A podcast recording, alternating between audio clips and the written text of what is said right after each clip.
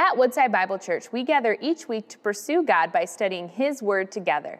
Today, we invite you to look deeper into 1 Peter, tuning into our current series, Unshakable Steadfast Hope in an Unpredictable World. Join us as we allow God's Word to shape us and renew our hope with the brilliant truth of the gospel. Would you take a minute just before you sit down and just thank God for the team that leads us in worship every morning? Thank you, guys. God is so good to us. You can be seated. Thanks. But not the kids, because it's time for you to go to Woodside Kids. Enjoy that. You're going to miss out a lot of fun here. Sorry. Sorry about that. You can't be at two places at once. You got to choose.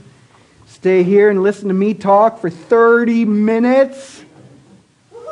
Or go and have crafts and fun and a Bible lesson and friends they all left.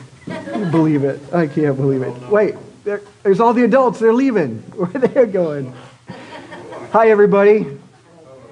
It's good to, good to see you this morning. Bill, thanks for starting our series last Sunday in the book of 1 Peter. So if you have your Bibles, turn there. Um, Bill presented a powerful foundation of this book. A book written to Christians who are suffering because of the afflictions of the world. Jesus said, In the world, you're going to have a lot of trouble.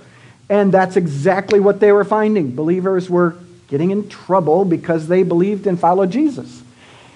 Um, and many of them lost their homes. They got scattered around Asia Minor. So Peter wrote this letter to bring encouragement to them, to give them an ability to focus in okay, now what, God? And he, he gave them many of those principles throughout uh, this letter. And it's going to be really good for us. Because I don't know if you notice, we're not home yet. Right? Uh, maybe you like where you live, but that's not home. Uh, you're just here for a period of time, and then but we, one day we will, we will experience the kingdom that God established through Jesus Christ, and we'll experience eternity with Him. So, meanwhile, we're going to experience some suffering too. Uh, I know some of you are hurting today. I'm hurting. Um, uh, we know that um, some of you know that Mitch Vermander, who's a member of our church here, is a beautiful guy that served Jesus through his music ministry and such things. He had a massive heart attack on Tuesday and passed away on Thursday. Uh, so we miss him. Pray for Lisa um, and her kids. They're having a really tough time. Uh, and that's just a smattering of things. I know John Paulin is really hurting today in the loss of his brother. I know that some here are wrestling through some domestic issues that are very troubling to you. Uh, some are um, anticipating some difficult times in the future. Some have some questions on what decisions to make. So we're having some difficult times here. But God has something to say to that. In fact, Bill presented last week that we can have hope. It's a living hope that stems from something significant that happened in the past, and that's the resurrection of Jesus. Right? It's the, it's the incredible work that God raised Jesus from the dead, and that provides us with a living hope. When Jesus was on the earth, he did incredible things. Um, in fact, what are some of the miracles he did? Really quick, ready, go. Walked on water, Walked on water raised the dead, water, wine multiplied fish and bread, fed 5,000. Yeah, healed the blind guy, the lame. Incredible things. And, and after all that, somebody had the audacity to say to him, Okay, you say you're from God. Prove it. Give us a sign that this is really true. We're happy. right? Well, Jesus must have thought, what do you think all this was? Who, other than those sent from God, could possibly accomplish such things? Well, some people had an answer. He said, Well, if you have a demon, maybe you can do that kind of stuff. So Jesus said, I'll give you one sign. I'll be in the grave three days, then I'll rise from the dead. Then you'll know I'm from God. It wasn't long after that. He was betrayed by friends, put through a mock trial, condemned to die, crucified, buried His dead body was placed in the grave. Three days later, it rose as if Jesus were just saying, There you go. You wanted proof? There it is. Not only did it happen, I told you it was going to happen. So that when it did, you could see that, yes, everything that I have said is true. Peter is saying to the suffering Christians scattered around, I know it's tough. I know you're having difficult time, but you have hope. This hope is built on the resurrection of Jesus that has sealed your future. You're going to go through various trials, but it's going to purify your faith. You'll come forth as pure gold. So set your hope on the risen Christ. But I love that Peter didn't just say, Come on, you have hope. Have you ever been in a difficult situation? and Somebody puts their arm around and said, Hey, bud, don't give up your hope. Don't give up your hope. You think, oh, okay, that's good. So what do I do? Just try harder? Hope, hope, hope, hope, hope, hope. All right, sometimes your heart's just so heavy, it's hard to find that hope. And just saying, I'm going to have hope, it's a futile exercise. So Peter goes further to say, okay, let me tell you. Let me tell you how to experience this hope in your life because you're going to go through some difficult times. And if you just base it on feelings, you're going to get all distracted and you'll get um, detoured from the path that God has set for you. If circumstances drive the direction of your life, you will find yourself lost. In fact, I don't know if you traced the uh, or followed the news reports of the humpback whales in Australia. Anybody? One, two, three, four. Yes, four of us compassionate people that look at the news beyond the headlines of everything happening in our tiny little world. You know, this is important things. Three humpback whales were migrating around the coast of Australia. And they, for some reason, turned up Alligator River. Instead of going through to, to the bay where they would we would winter or whatever. Instead, they, or summer, I guess it is in Australia, right? Um, they, they turned up Alligator River, which, you know, people make wrong turns all the time. The problem, Alligator River, why do you think they call it that?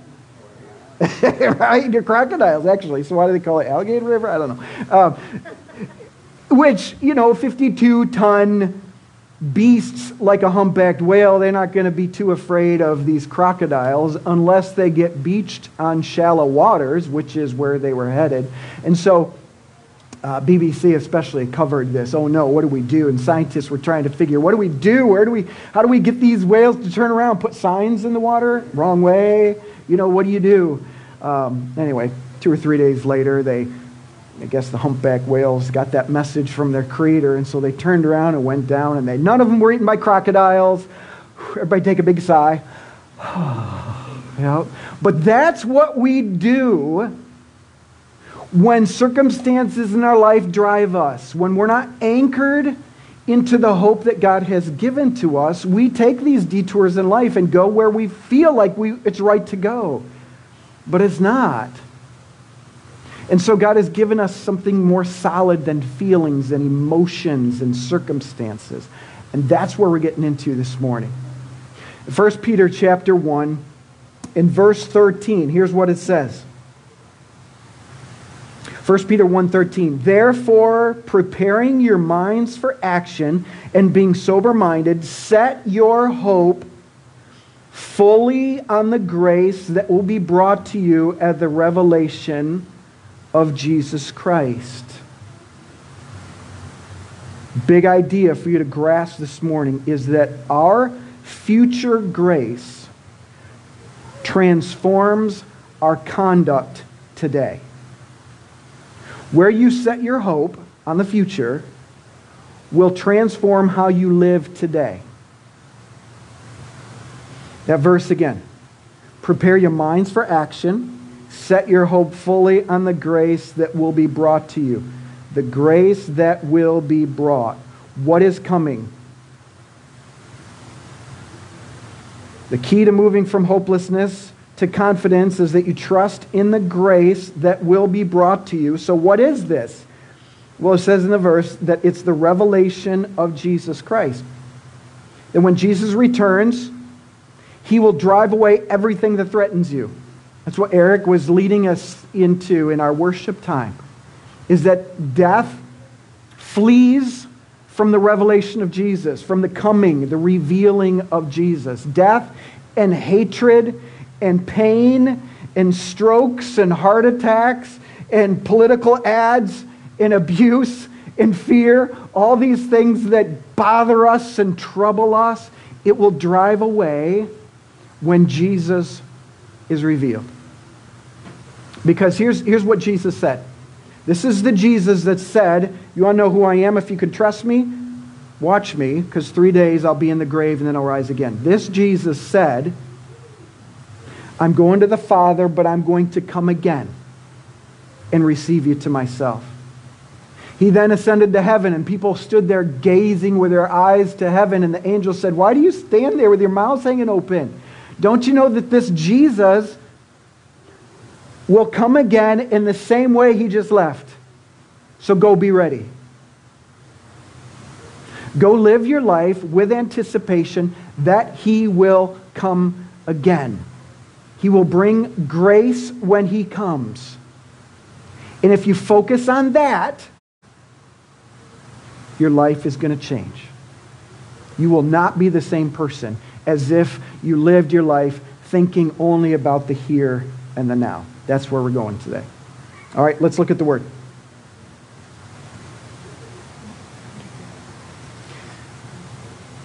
First Peter 1, verse 14. Here is a here's a, a reason that our lives will change. It's because God is our Father. And because He is our Father, He calls us to holiness. 1 Peter 1:14. As obedient children, do not be conformed to the passions of your former ignorance. But as he who called you is holy, so also be holy in all your conduct. Since it is written, You shall be holy, for I am holy. And if you call on him as Father, who judges impartially according to each one's deeds, conduct yourselves with fear throughout the time of your exile how long will you be in exile, do you think? Somebody throw out an answer. How long do you think we're going to be in exile in our lives? Till we die. For the rest of your life or until he returns. We're going to be in exile. Okay, so while you're waiting for that, he says to conduct yourselves according to this idea that we have a Father who is holy, so we live holy as his child. Essentially, Peter is saying that there should be a strong family resemblance while you're waiting for his return. This God, our Father, who's always good, he never breaks his promises. He never lies. He's never cruel. He can't be bribed. He doesn't mistreat anyone. This good, holy Father has called us to live according to his moral attributes, his moral characteristics. That as his child, he's given you his nature. When you trusted in him, when you placed your faith in his son, Jesus, you became his child. And, and the, the scripture says that God has imputed or he has given to you the rightness of Jesus. You now have the nature of God. So set your mind on this truth that he's your father and go seek to live that way. Know that this is a growth process. This is not a one and done, right? This isn't, okay, now I'm in Jesus and now my life is good. No, you have the nature. Now it's time to work out your salvation with fear and trembling, right? It's a, it's a daily journey where the Spirit of God continues to refine you.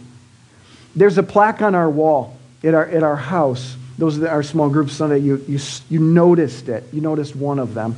Uh, there's another new plaque on our wall uh, that says, we become what we behold. It's based on 2 Corinthians chapter 3 and verse 18. It says this We all with unveiled face, right, the veil has been removed. Now you're given the nature of God, so you're different. You have the nature of God in you. We're beholding the glory of the Lord and are being transformed into the same image from one degree to another, for this comes from the Lord who is the Spirit. That as we behold his glory, we become more glorious. Doesn't mean you become physically more beautiful. Some of you do. It means that at the character, at your nature, you become more like your Father who is ultimately glorious, bit by bit by bit. But it does say that we are beholding the glory of the Lord. So what's implied there is well, if you're not, you're probably going to miss out on this gradual transformation into the image of the Father. The same thing with Peter. He says, Well, if you're not setting your mind on the revealing of Jesus Christ, you're probably not going to see more and more of Christ likeness in your life. If you're not putting forth that effort into gazing on Him and beholding Him, you'll probably miss out on some of those, those formative changes that are desperately needed in your life. And have you caught on yet? That when we live according to the former passions of our life before we met Jesus, when, when we live like everyone else, we, we experience the same emptiness of everyone else? Have we, have we, have we realized that? I mean, I, I know many times I forget that, that because I can feel justified in my bitterness towards people because they mistreated me, right? They said something against me or, or, or whatever, and so I can feel like, eh, that's, what's, that's what's right, see? Dissed me, and I'm going to diss them back. Right? Well, that tears me up inside. That eats me away my own life. It does nothing to them. Right? Bitterness only hurts me. But in my ignorance, that's what I think. But I'm not ignorant anymore. I have the nature of God. And so I got, I got to keep thinking, wait a second. That's what not, I need to forgive others as God, in Christ's sake, has forgiven me. Because that's where joy is. That's where freedom is. That's why Eric had us sing that we're free, free. Why? Because we don't live according to the old way anymore. Right? The way we used to talk, it used to make sense because, you know, that's just, uh, it's not how I do that anymore because that's not who I am. I don't uh, anymore. I, there's, there's life, there's hope, there's joy. There's a better, better life. So Peter's reminding them in their exile, he's saying, now, you used to live this way. Don't, don't forget, that's not who you are anymore. We're not living according to the passions of our former ignorance. Now you know God. You know He's your Father. So live according to His rightness.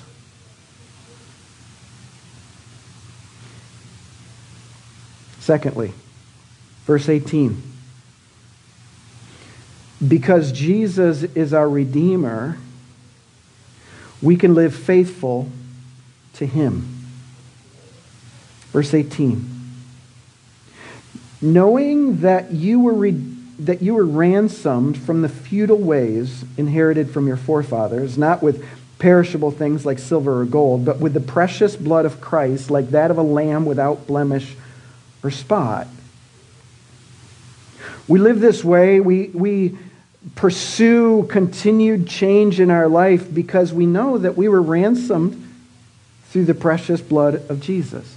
Now, again, keep in mind that Peter is writing to believers. Let me just pause and acknowledge that it's very likely that not everybody in this room, not on Facebook Live, is a believer. There may be some here who, whose parents are, and maybe you're raised as a, as a Christian, but you've never taken that personal step to say, I'm in. My faith is in Him. I'm placing my full confidence in Jesus. Maybe you're checking it out. Maybe you're riding on your mom's coattails or your dad's coattails of faith. Maybe you're here because your spouse comes and you like to be together and you find that it's good for you, but you have yet to trust in Him.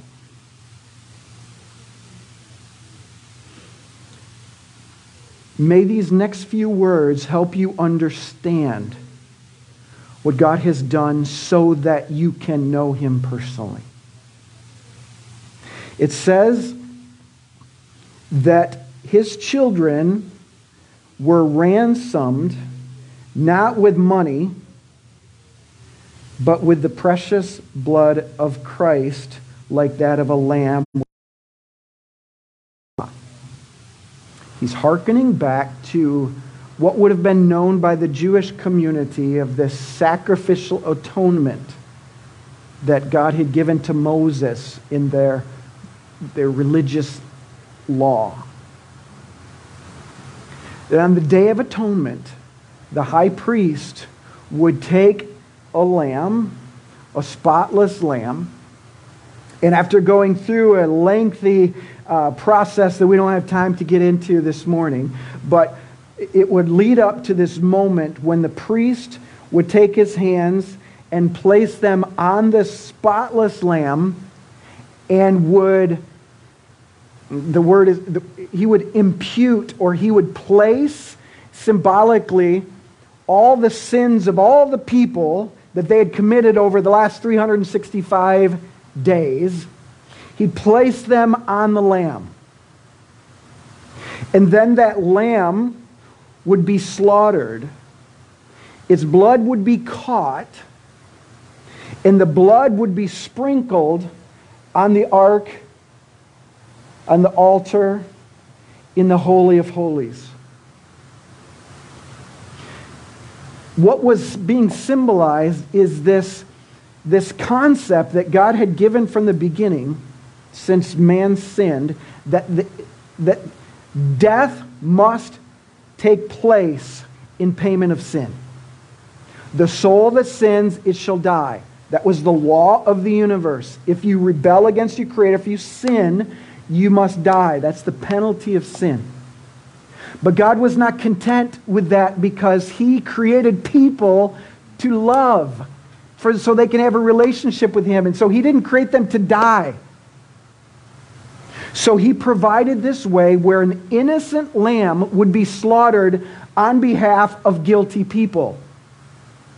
And some, we read about this sacrificial system and it troubles us. We think that's so cruel, especially if your heart is soft and you were concerned about the humpback whales. And, and you're concerned about innocent little lambs that did nothing wrong and why are they killed? Yes, it's tragic. But it's merciful this thought that an innocent would die on behalf of the guilty. And then some of you might think, seriously, does that work? That a lamb can be slaughtered to pay for the sins of people? No. Uh uh-uh. uh That doesn't work. You say, well, why did that happen year after year after year after year? Because God was pointing to his ultimate provision of the innocent, spotless lamb that would be slaughtered. Who is that? That's Jesus. That's God's one and only Son, the only one who walked on the face of this earth that only did what was good, right, and perfect, that never did wrong. He never sinned. He never retaliated. He never became bitter. He never slipped and cussed. He never lusted. He was tempted in all these ways, but he was the only one that never did. But he was the one that was punished for your sin. He was the spotless Lamb of God.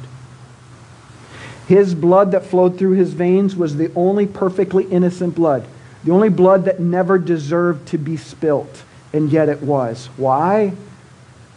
To step in and be your substitute.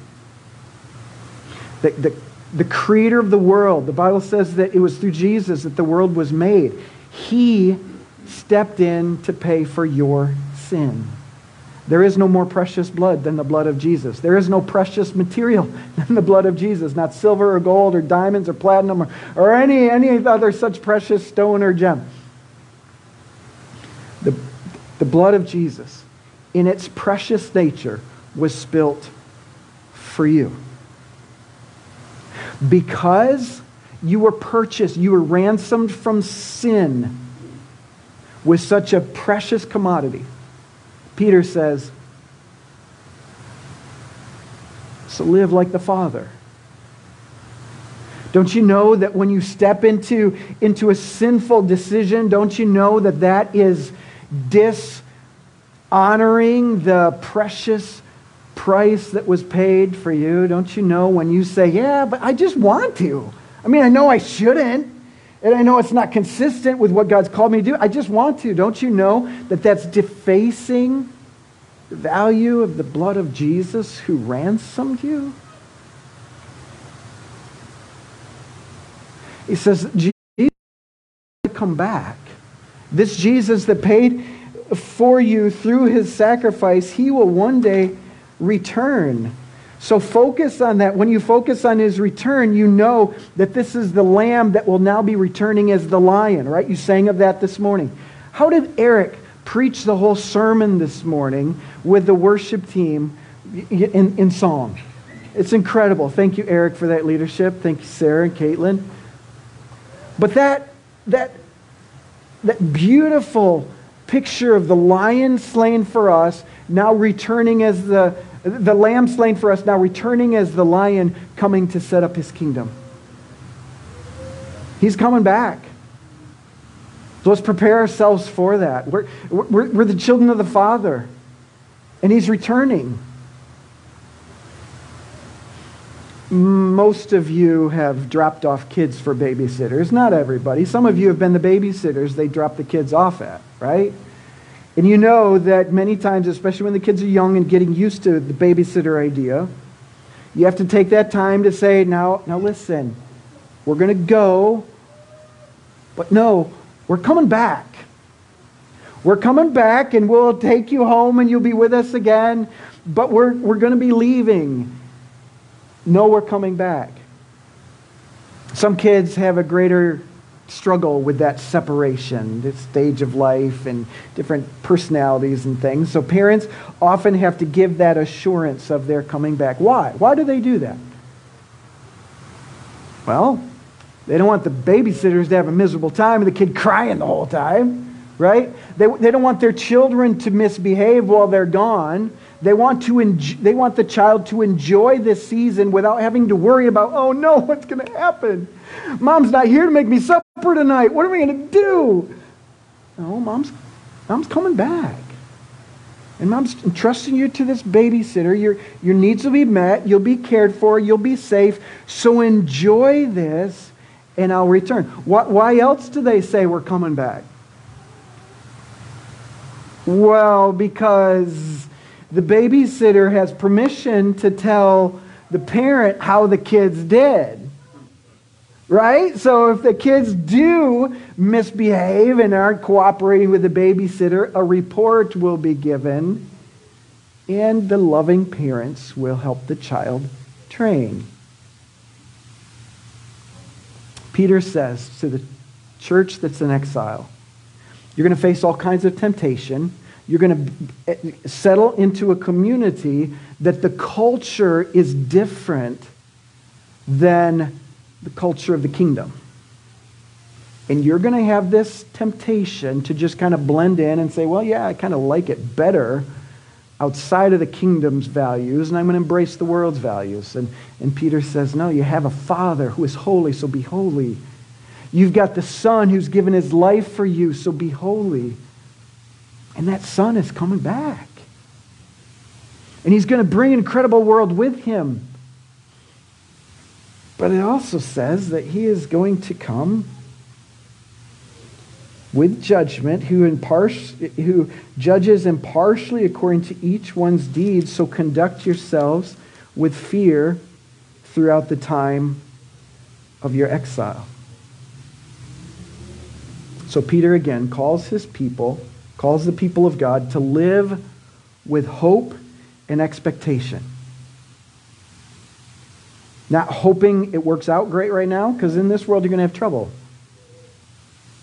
But your hope is set on the return of Jesus. Here's the reality.